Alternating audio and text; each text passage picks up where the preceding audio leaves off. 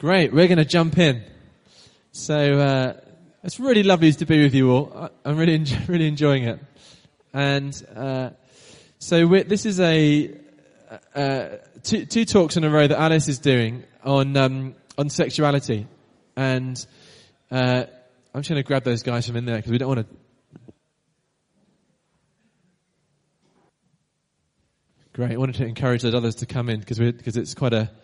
We're going to jump right in from the start. So, um, yeah. So this is, this is these are two talks that Alice has spent quite a lot of time preparing, really, and it's a question that we get asked quite a lot. Um, what are our views on sexuality? Um, you know, in all sorts of forms. And so Alice has been doing quite a lot of research and a lot of, lot of reading and studying and thinking and praying about this and, and it's condensed into two talks. So if you missed last week, um, really recommend you listen or, or, or, or watch that. So, uh, all of our talks are on the hopechapel.co.uk website and you can listen to a podcast there. And then we've also, we also do a live stream onto YouTube and Facebook, which you can catch up with afterwards. So, um, they should be pretty available and, and encourage you to, to listen to the first one. Um, so let's pray, hey?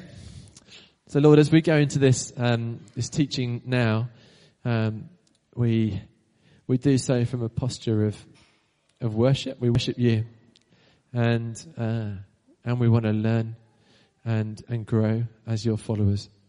So we pray that you feed us and shape us through this morning what Alice brings. Amen. Thank you.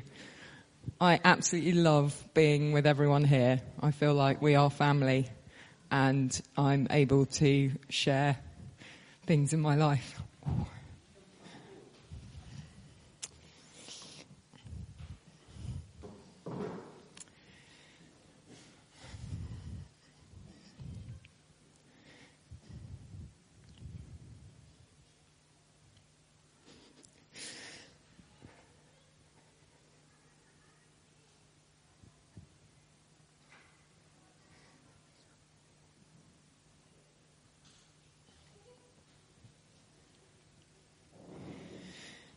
I in no way would say I was transgendered in that I never desired to have a male body. However, for many years I have had a sufficiently torturous experience of inhabiting this world in a female body.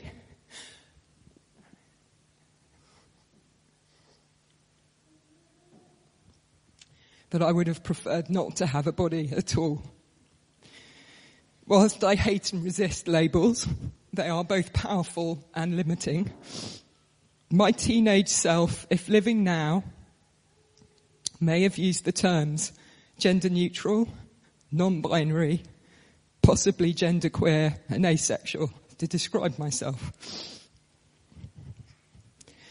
When I was nine, I went to boarding school and during that time, from time to time, I experienced a number of things which led me to disassociate myself from my female body. Two examples I will share. The most severe punishment in the school, the wax. My Christian male headmaster would have me into his office, bend over, lift up my skirt and deliver painful and humiliating corporal punishment a number of times.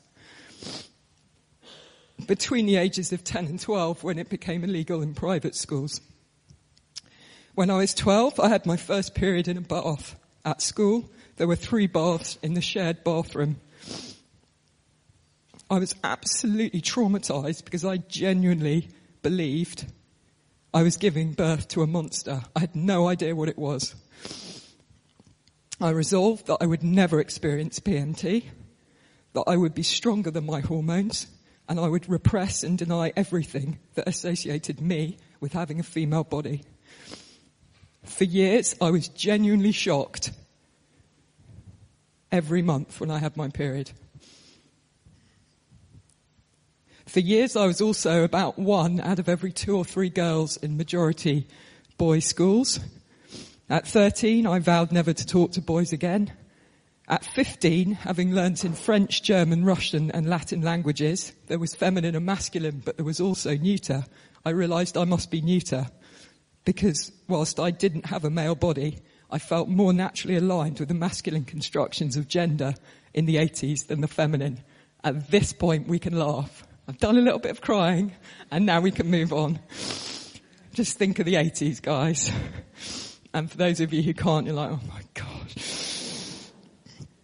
Okay. So in the 80s, ideal men were intelligent, strong and funny. I kind of felt more like that. You might not think I'm intelligent, strong or funny by how I've begun the talk, but that felt more aligned to me than ideal women who were hypersexualized, kind and silent. Don't forget leading females in the media for privileged white English speaking girls, British girls in the 80s were the following. Princess Diana, the Queen, various Bond girls, no one remembers their name because they couldn't say anything but James. Margaret Thatcher, who knew, and Madonna. I felt that women were perceived as unintelligent, vacuous, overly emotional, subject to hormones, and weak. I didn't want anything to do with being a woman. I did though at times, because we do, don't we, make my female body work in my favour. For example, when I would score effortlessly thousands of athletic points at matches, comparable um, and comparable certificates to my genuinely athletic, hard-working sprinter friends, simply because I was one of only ever a few girls who would sign up for shot put. Such a win. Through this, amazingly, God enabled me to become a devout Christian. Through family and friends and their connections, I experienced incredibly kind Christian communities, the power of the Holy Spirit perfectly, uh, personally, and people loved me well and showed me friendship and a way to have a relationship with God that seemed for the most part to rise above issues of sex, sexuality and gender. I fell in love with the Bible and studied the Greek words of difficult passages concerning women in the New Testament to death. Whilst as a teenager, I often felt I had a better understanding of scripture and would be able to explain it better than most of the men I heard speaking and teaching. For periods of time, I refrained from speaking or leading in mixed groups because I desired to honour what I felt the Bible was teaching about women. Although I thought about romance, I never thought about sex. I went to university asking questions, Christians, is the soul gendered?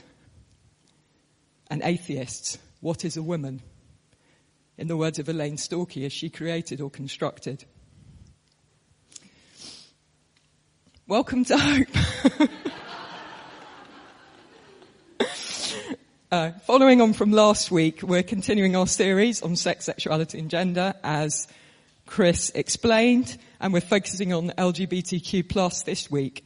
Last week I looked at male and female, and we'll be hosting a Q&A on the 29th of May. So any questions on this vast topic, please email in. We'd like to give proper consideration to any questions on anything we have. We, we've scraped the surface of a vast topic. And even if you can't make the 28th, 29th of May in person and you have a question, and if you want it to remain anonymous, that's absolutely fine. Just email it in and we will hopefully be able to reflect on the questions. Last week we recognised that the ethical lines around sex, sexuality and gender in our cultural moment are consent. We also recognise that within that boundary, anything goes.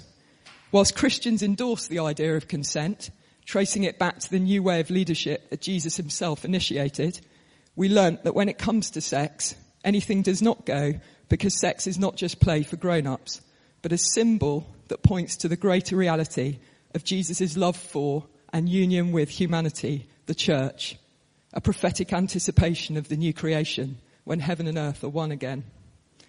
So what does it look like for us as Christians to engage thoughtfully, intelligently and compassionately with one area of sex, sexuality and gender which has become dominant in our cultural moment, LGBTQ+.? Firstly, we need to acknowledge we're in the grip of a culture war. I'm in, indebted to Jon Tyson's controversial Jesus series. At the end of the PowerPoint slides, it, on the website is a full bibliography.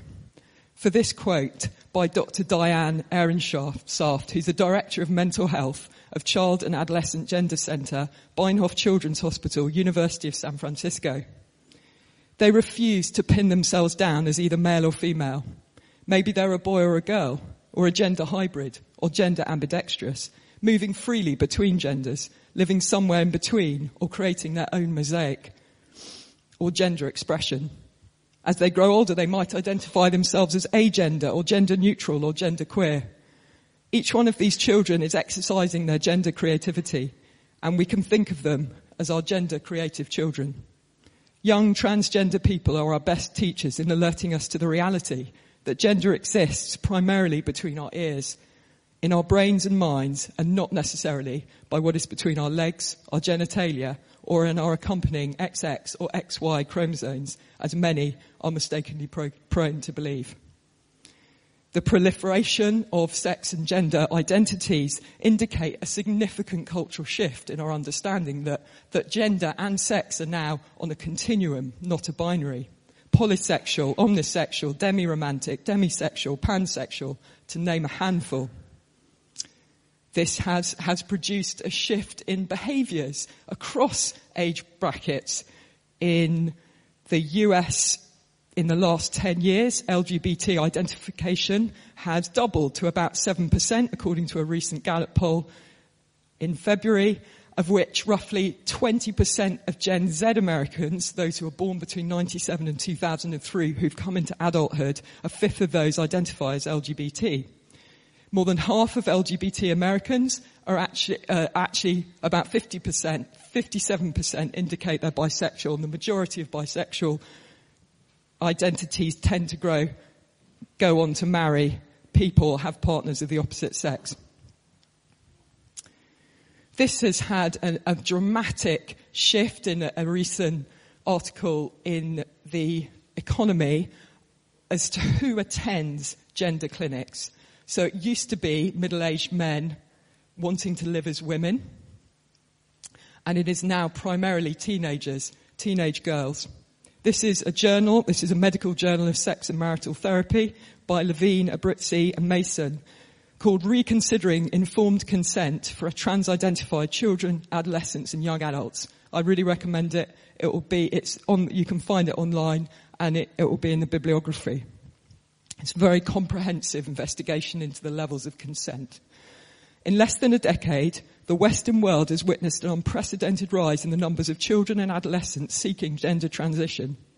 Although the incidence of natal males asserting a trans identity in adolescence has significantly increased. The dramatic increase is driven primarily, primarily by natal females requesting services.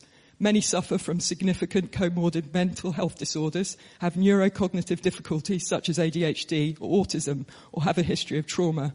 In other words, on one end of the, the culture wars, one end of the spectrum, gender exists primarily between the ears in the brain. That's where reality is sited. On the other end of the spectrum, we have those who advocate that gender may be a social construction, but biology matters and is the most reliable marker of reality. These are mainly feminists, but also some uh, previous gay activists from the, the successful gay revolution, if you like, 10 years ago. The reproductive organs that are visible at birth determine how one will experience life in this world as a boy or a girl. So this is Mary Lou from the Singleton, Mary Lou Singleton from the Women's Liberation Front. My entire life work is fighting for the class of people who are oppressed on the basis of their biological sex, including atrocities like forced child marriage, infanticide of baby girls, and female genital mutilation, which occur across the globe. But because of the gender identity movement, it is now deemed transphobic to even label these women and girls. We are seeing the legal erasure of the material reality of sex. And what this has created is a culture war marked by cancel culture. In the last few years, four feminist academics, professors in the UK have experienced to some degree being cancelled for their views that sex rather than gender is a more reliable marker of reality. Some have changed university positions and one has actually stepped down from her role in university. Jonathan Rauch, a key person in the gay civil rights movement, is concerned that the trans movement is being taken over by extremists In sa- the same way, he argues that the centrist gay movement had to rescue the gay movement from extremists a generation earlier. In his fascinating piece on it called American Purpose, the 1st of April 2022, he, he, he, walking the transgender movement away from the extremists, he critiques a book by Helen Joyce called Trans, published in 2021, differentiating ra- radical gender ideology from trans rights. Radical gender ideology is a horse of a different colour. It is not at all the same as trans rights, nor is it any one thing. It's a conceptual mess, propounding some ideas that make sense, gender is socially conditioned, but also wild claims, such as, Joyce writes, depending on its owner's identity, a penis may be a female sex organ. I take its central claims to include these. Trans women are women and trans men are men, no difference, full stop. Human gender and sex are social constructions and are not a binary, but on a continuum. So concepts like male and female are relative and subjective. Gender and sex are chosen identities and an individual's declared choice can never be doubted or challenged. Denying or disputing any of the above is violence. He's, he concludes, that may benefit people who drive academics from their jobs or call for stopping the circulation of books questioning gender ideology, but for everyone else, it's bad. In a recent article in the New York Times in April 2022, Ross Douthat, How to Make Sense of the New LGBTQ Culture War, concludes his fascinating article with a warning to those sitting on the fence, silent liberals, that if we don't speak out about the reality of the proliferation of trans-identifying youth, quotes, our silence will be our regret. So it seems that the question behind the culture war is where is reality lo- located? Can we have the first PowerPoint? Is it in our brain? Is it in our body? And that's neurological. I'm, I'm talking about neurology as well as maybe more um, emotional or psychological influences. Is it in our body? Or I would say as Christians, is it somewhere else altogether? And we can navigate this as peacemakers successfully because we have a source of reality that is not based in the authority of the self, the radical individualism of the self, which is our cultural moment. Our source of reality is basically beyond that. It's in the person of Jesus. When he says, I am the way, the truth, and the life, truth and reality are two sides of the same coin in biblical thinking. So when he, you ever see the word truth, think reality, because we're in such a post-truth world, we don't really understand, we just think truth's an opinion. It's actually just what's reality, what is actually real about the world. So when Jesus says, I'm truth, he's saying, I am reality. Hence the Bible is divinely inspired because it's a, a lens into the reality of Jesus. It's a messianic text. So I'm now going to address this conversation through looking at what the Bible says about LGBT and related issues. I want to emphasize that this is an internal conversation within the global Christian community, as well as acknowledging that gay and trans are two very different topics. I will try and see together how they are addressed as we walk through scripture. Among us here, we have gay and trans parents siblings, children, friends, colleagues. God loves every single person who is now in our head, who we are now thinking about, more intensely and deeply and fiercely than we will ever know. We simply love those outside the Christian faith as well as inside, but those outside we point to Jesus we show them the reality and the power and the beauty of the kingdom of God. That won me over, and it's enough to win anyone over. So this is an internal Christian conversation, albeit within the context of the two billion Christians that inhabit the world globally today. So what does the Bible teach on this topic? I did a great deal of groundwork last week. Please listen to that talk because I can't, I don't have time to repeat myself, but it's foundational to what we're going to look at today. So I'm going to jump straight into Christians who believe in gay Christian marriage. One of the key arguments is the issue with the creation of woman in Genesis 2. We looked at that last week. You can read it for yourself. The argument is and is that it wasn't that she was a woman, it that was she was another human. I'm greatly indebted to Vicky Beeching and particularly Matthew Vines, God and the Gay Christian, for helping me see the argument for gay Christian marriage by Christians who believe in Jesus and take the Bible seriously.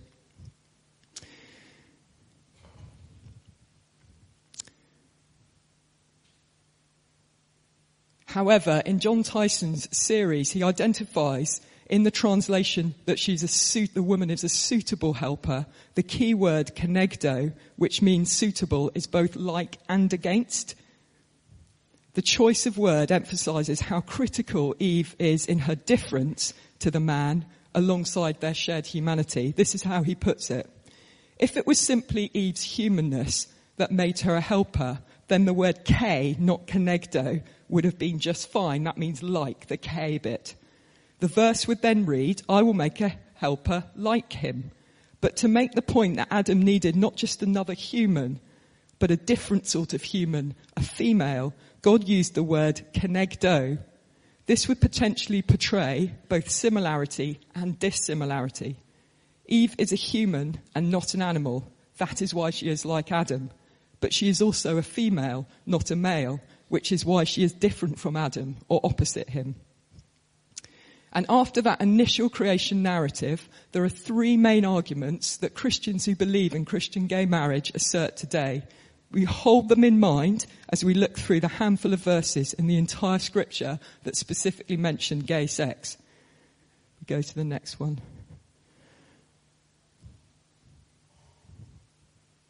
There is, there is truth in all of these. Firstly, that same-sex relationships within the ancient world were coercive. So they were prohibited on the grounds of coercion. They weren't mutual and consenting.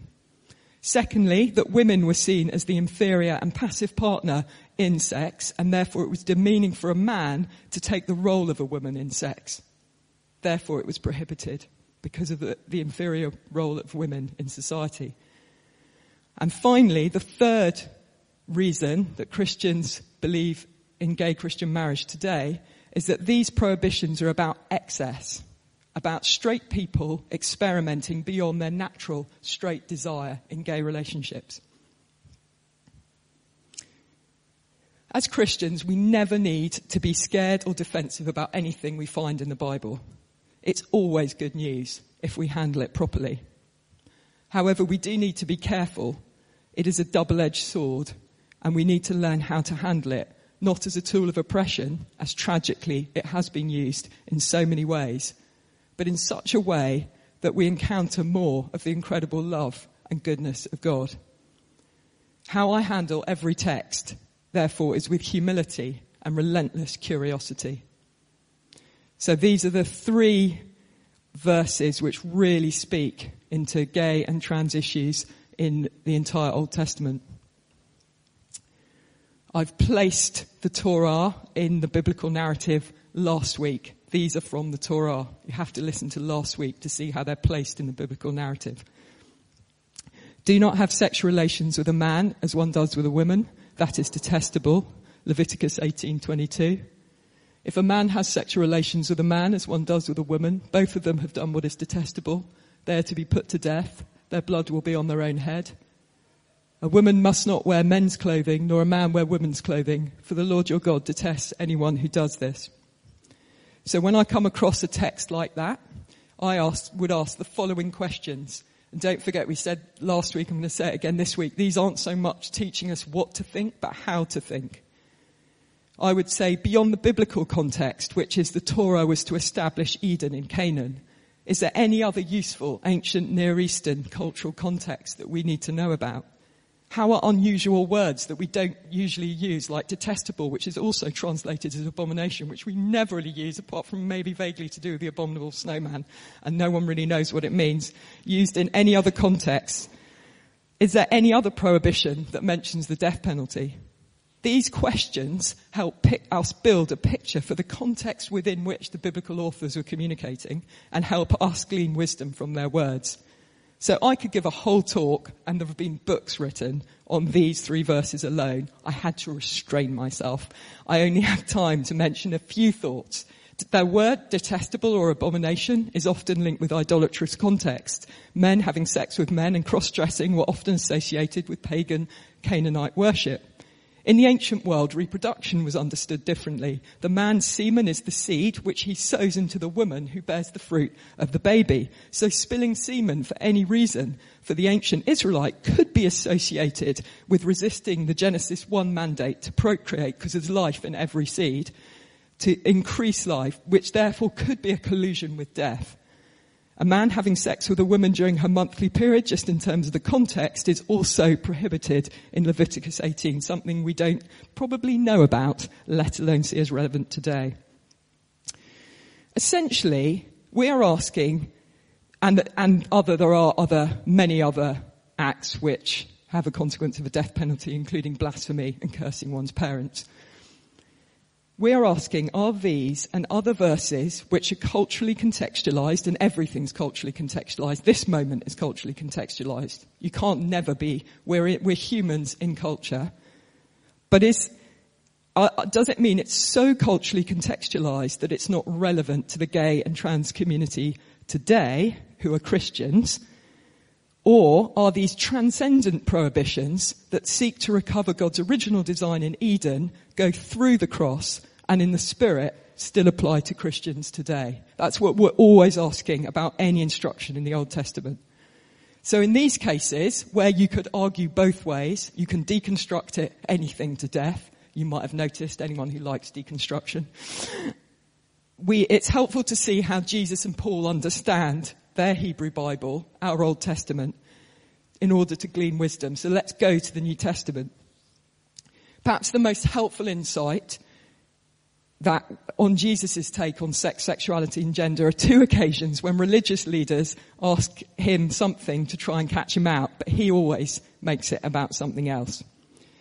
Haven't you read, he replied, that at the beginning the Creator made them male and female and said, for this reason a man will leave his father and mother and be united to his wife, and the two will become one flesh. So they are no longer two, but one flesh. Therefore, what God has joined together, let no one separate.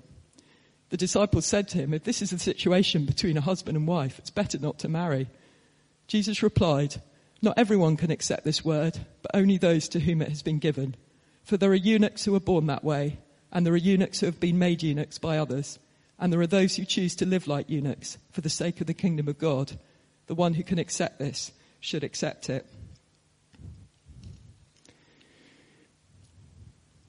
In the ancient world, a eunuch was a pre-adolescent boy who was castrated or someone who for whatever reason was unable to procreate, i.e. nature and nurture. In one conversation, Jesus both reaffirms creational intent within the context of polygamy. He slips in the word two. He's very light touch. You probably didn't notice that, nor did I, till someone pointed it out. He quotes Genesis and puts in two. It's one man, one woman, not one man, many women, as was the practice in first century Judaism, and acknowledges that east of Eden, after the fall, there may be male and female, but there is also other. He releases every one of his followers from marriage from this moment onwards. That Genesis 1 mandate to bless and multiply and fill the earth, which had been hanging over Judaism from the beginning, is now completely finished in one sentence. We now fill the earth with disciples, with children of the living God, with people transformed, with new creations. Jesus himself chose to inhabit this world as a eunuch in Matthew 19 in that he never got married as a late teenager and had children. This was something so required and, and assumed within Jewish tradition that the Jewish boy was only really recognized as a man when he got married. Jesus violates our categories. Can you feel that? In Jesus' day, his singleness would have been shocking, even offensive, possibly even say, seen as re- re- resisting the Genesis 1 mandate to procreate. So Jesus dignifies all those who, for whatever reason, can't live into the Eden design for human sexuality and marriage.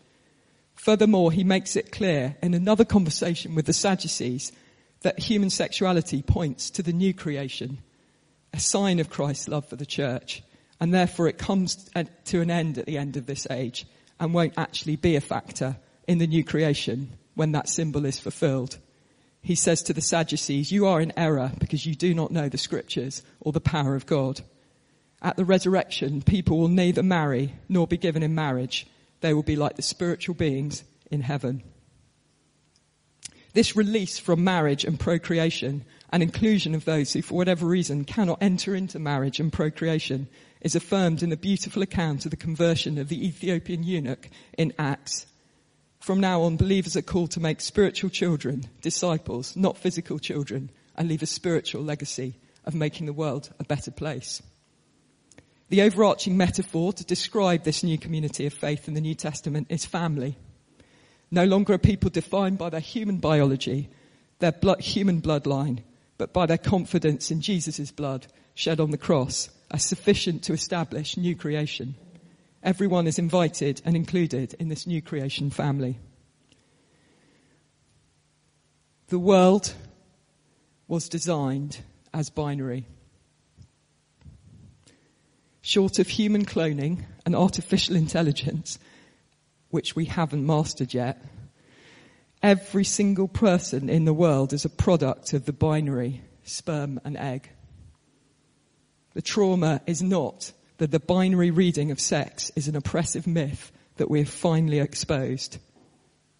The trauma is that the world was originally designed as binary, male and female. But none of us have ever been able to live fully into God's design.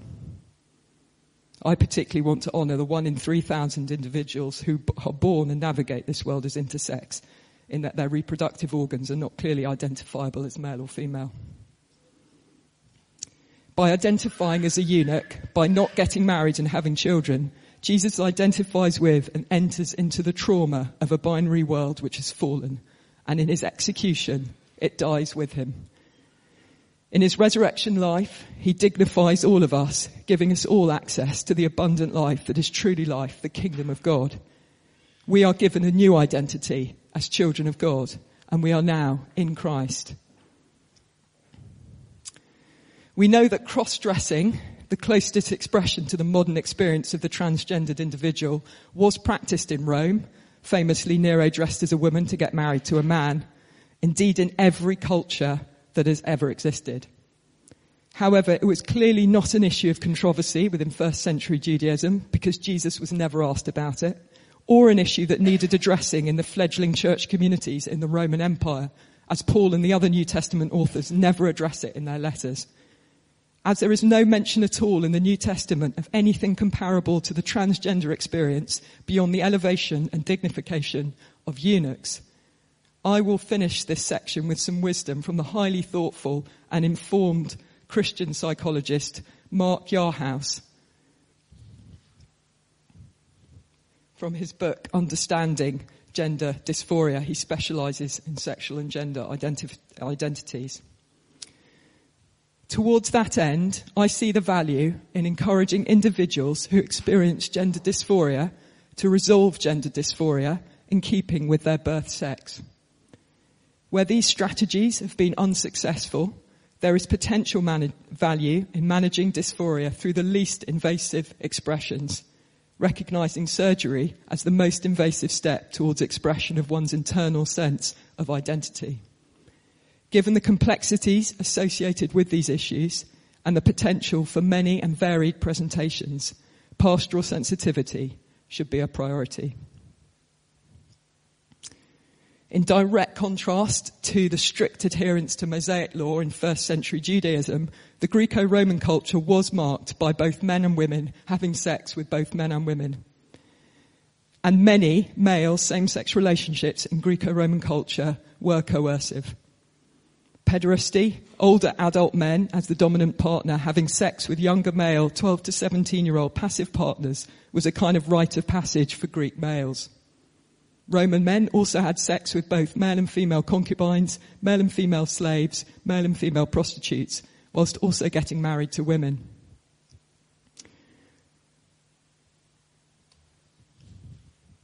However, McLaughlin and Tyson cite cases of mutually consenting same-sex relationships in Greco-Roman culture and furthermore cite that there appears to be no evidence of coercive power dynamics within lesbian relationships.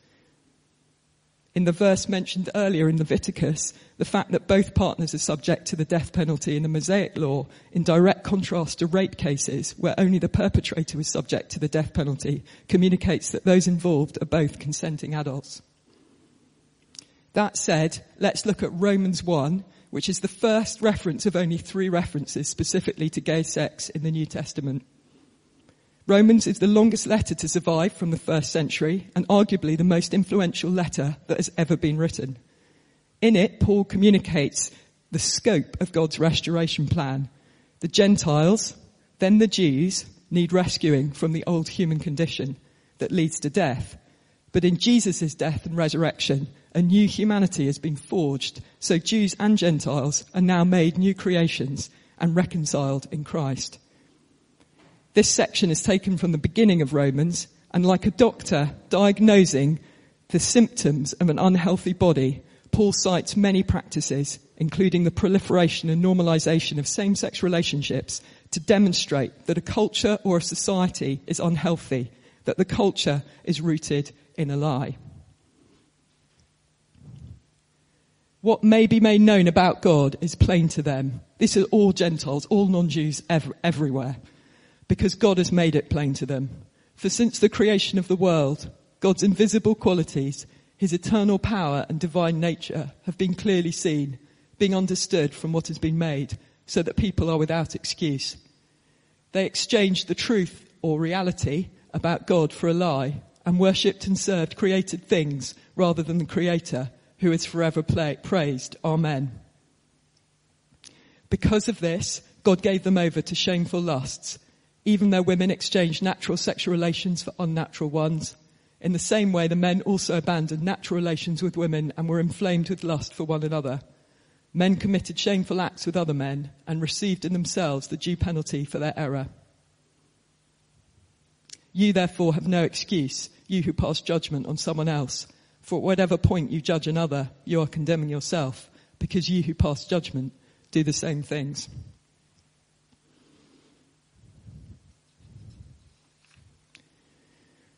For Paul, the idolatry, which manifests in many practices if you read the whole of Romans 1, including the proliferation, proliferation and normalization of same-sex relationships, applies in every community east of Eden.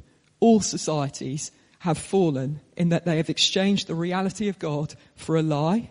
They worship created things, humans and animals, rather than the creator. Whether it is the Canaanite pagan context of the ancient Israelites back in Leviticus, the Greco-Roman context of first century Christians, and therefore we conclude Paul would include the cultural context of the West for 21st century Christians who live in the West today the idolatry, the fall from worship to idolatry always manifests in social injustice and sexual immorality. I love how Kevin DeYoung puts this, quoted by Jon Tyson. The honest interpreter should recognize how general Paul's language is. He doesn't describe homosexual prostitution, men having sex with boys, or reckless orgies. Nor does he bemoan the passive partner in male-male sexual encounters as many of his Greco-Roman contemporaries did. Paul doesn't att- draw attention to violating the social pecking order of the Roman class system as other authors did. And contrary to the opinion of modern scholars, Paul doesn't showcase a low view of women here. Paul uses basic terms and language of mutuality, male and female, natural and unnatural, one another, to describe consensual same-sex acts. His, his next reference to gay sex is in the same chapter we looked at last week to the church in Corinth. Do not be deceived. Neither the sexually immoral, nor idolaters, nor adulterers, nor men who have sex with men, nor thieves, nor the greedy, or drunkards, nor slanderers, or swindlers will inherit the kingdom of God. And that is what some of you were. But you were washed, you were sanctified, you were justified in the name of the Lord Jesus Christ and by the Spirit of our God. Your body is a temple of the Holy Spirit. Therefore honor God with your body. What is particularly about complex about Paul's language here is that he makes up a word, arsenokoite, along with using another known word, malakoi, which is also translated soft to do with cloth in other times in the New Testament, together translated as men having sex with men. And there's been a great deal of discussion about what this word arsenokoitoi means. Again, Kevin DeYoung argues that there are plenty of Greek words that Paul could have used to prohibit same-sex practice on the grounds that it was coercive, but he chose to form his own word. So in his book, what does the Bible really teach about homosexuality? There were other Greek words that were widely used by Christians, Jews, pagans, and anyone else who knew Greek to refer to pederasty. For instance, the Greek word paiderastes was widely used to refer to the love of boys, or paidothoros, corrupter of boys, or paidothorio, seducer of boys. Jewish authors especially used the latter two terms to condemn the practice. Another pair of Greek words, Erastes and eromenos, were often used to describe the older man, Erastes, and his boy lover, eromenos. Paul uses none of those words. He specifically uses a word which is formed from two words near each other in his Greek translation of Leviticus 20, which he, Jesus, and every devout follower in first century Judaism would have learned off by heart. In other words, Paul is advocating the prohibition of men having sex with men, not because the encounters were coercive, humiliating, or excessive, but because they violate transcendent design. So at this point, remember we're teaching you how to think, not what to think. I would encourage you to go to the third reference to gay sex in the New Testament. It's in 1 Timothy 1 and ask yourself the question, does Paul's list of behaviors in, that are contrary to the good news about Jesus in that chapter include men having sex with men? Because the sex act is in the context of coercion, humiliation, or excess, or is it because it violates design or destiny, a sign of Christ's love for the church? As gay academic and queer theorist Louis Crompton astutely art- articulates, and this is where I love academics, he's so sharp. Nowhere does Paul or any other Jewish writer of this period imply the least acceptance of same-sex relation under any circumstances. And this is it. We have Christian gay marriages become saved by mutual consent. That's a, that's a false self-righteousness. It's a false gospel. He absolutely drills on in that idea. The idea that homosexuals might be redeemed by mutual devotion would have been wholly foreign to Paul or any other Jew or early Christian. We are saved or restored by one thing only, and that's the death and resurrection of Jesus Christ. So my interpretation of these texts is that Paul was clearly emphasizing that sex between two men or two women is a violation of design and doesn't point to Christ and the church. Destiny. Irrespective of the cultural context for the sex act. Sex is a sign of Christ's love for the church. Both Jesus and Paul teach that in creation only a man and a woman can actually become one through having sex.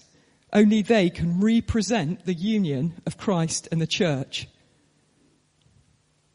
Same and different. When a man and a man or a woman and a woman have sex, however monogamously, faithfully, mutually, their context is they do not become one. They remain two distinct units. The root word of marriage is union. Two men and two women remain two distinct units. They may be described as married by certain cultures, but before God they are not, as they remain two distinct units. Their lack of union means they do not point to Christ and the church. Marriage is by the very meaning of its root union, the two becoming one. And this is only possible between a man and a woman. Chris and I, therefore, would not bless same-sex unions because we do not believe they are a union. The creator was originally split into male and female and the two became one to procreate. That was our design in Eden. And because the husband and wife now, post Eden, post cross and resurrection, point to Christ's love and union with the church, destiny, we believe that marriage is uniquely between a man and a woman. However, just as consent is not enough for salvation, neither is heterosexuality. Just because the Creator's original design was binary, it doesn't mean that anyone who is heterosexual is more righteous. We are not righteous by anything other than our confidence in the death and resurrection of Jesus Christ and the inhabitation of a new creation where all marriage will end. That's what we're doing now. We're anticipating the ultimate union of Christ and the church. Being heterosexual is not the goal or the means to righteousness. Putting faith in Jesus is. He is our righteousness. Just think for a second about the heterosexual digital porn industry. Thank you, Emma, for highlighting that in an article yesterday in the Saturday Times.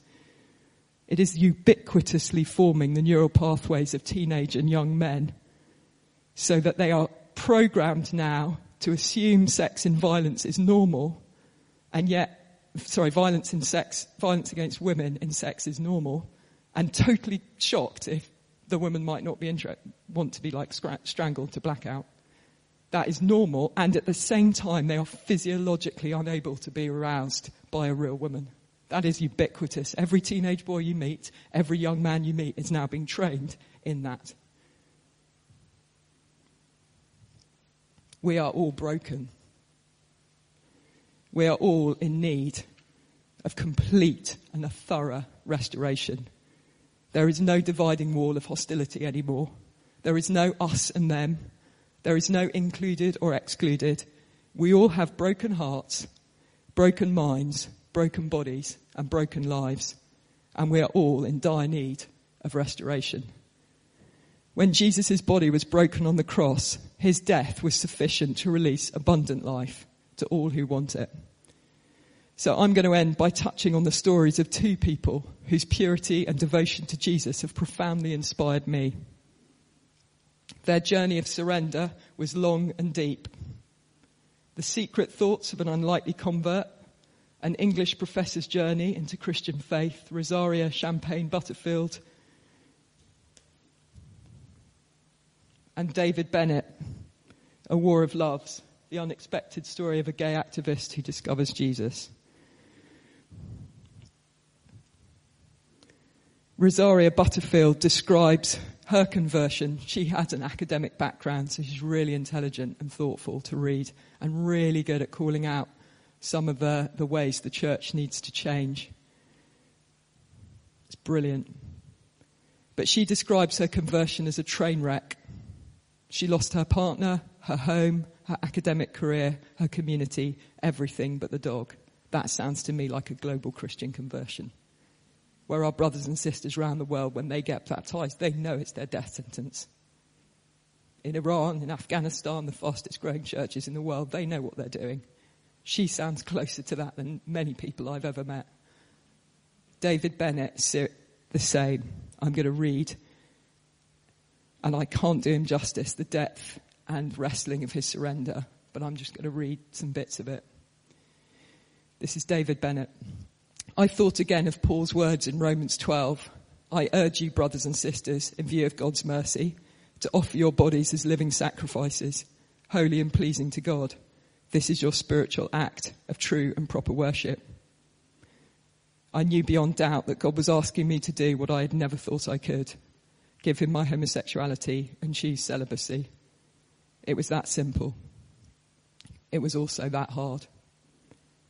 From a sort of loving, desperate surrender, I prayed, Lord, I whispered, you died on the cross for me. You gave me your body. How could I not give you my body in return? How could I hold back my sexuality, let alone my money, my plans, my affection, my whole self? Anything less wouldn't be true worship.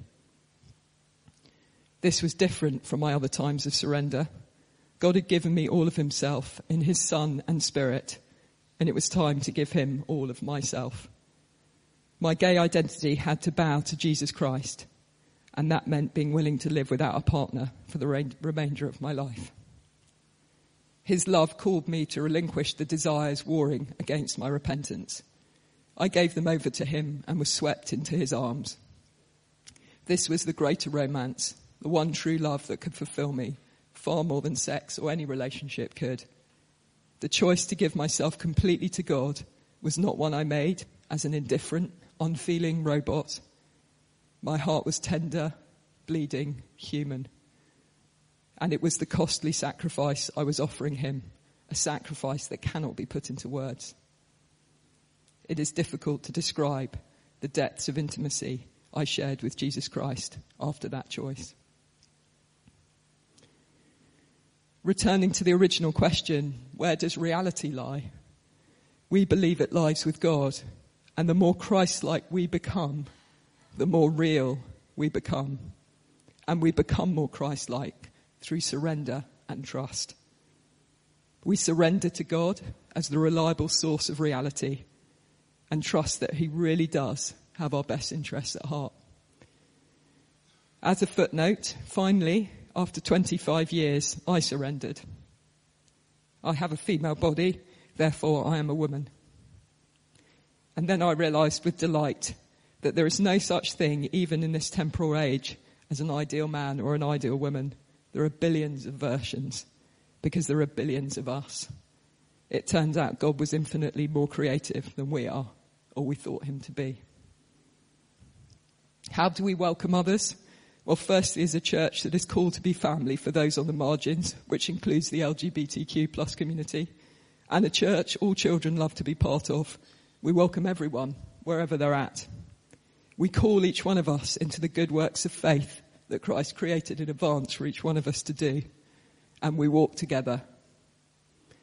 We build a community of such love, joy, generosity, justice, hope, and peace that all who are thirsty will want to drink.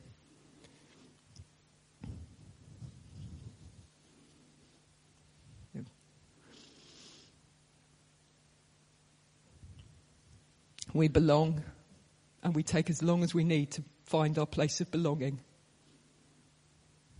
We believe because over time we do and we become. And that is only something that can ever happen between an individual and God. Only God can make us more Christ-like. All we can do is cheer each other on in the process. Whoever we are, wherever we are from, however we engage with Christians, as Christians with sex, sexuality and gender, we unite on earth around this one aim, to make Jesus our first love inspired by our brothers and sisters who lay down everything to follow Jesus, I think it would be fitting to finish with a fresh prayer of surrender for all of us from St. Ignatius. I'm going to read this prayer. Let's just take a moment.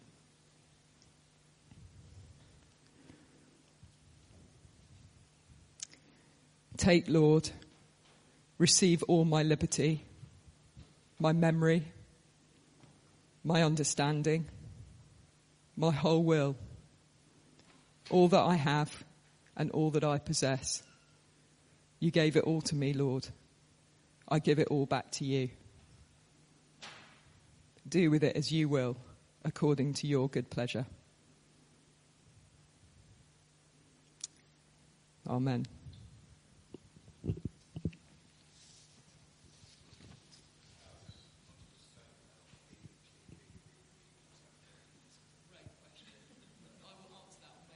I'll answer that. I'll answer. There's a really good question by Christy, LGBTQ. I did have a whole list of definitions, but I didn't have enough time to say them. So I'll give the definition on the Q&A on May the 29th.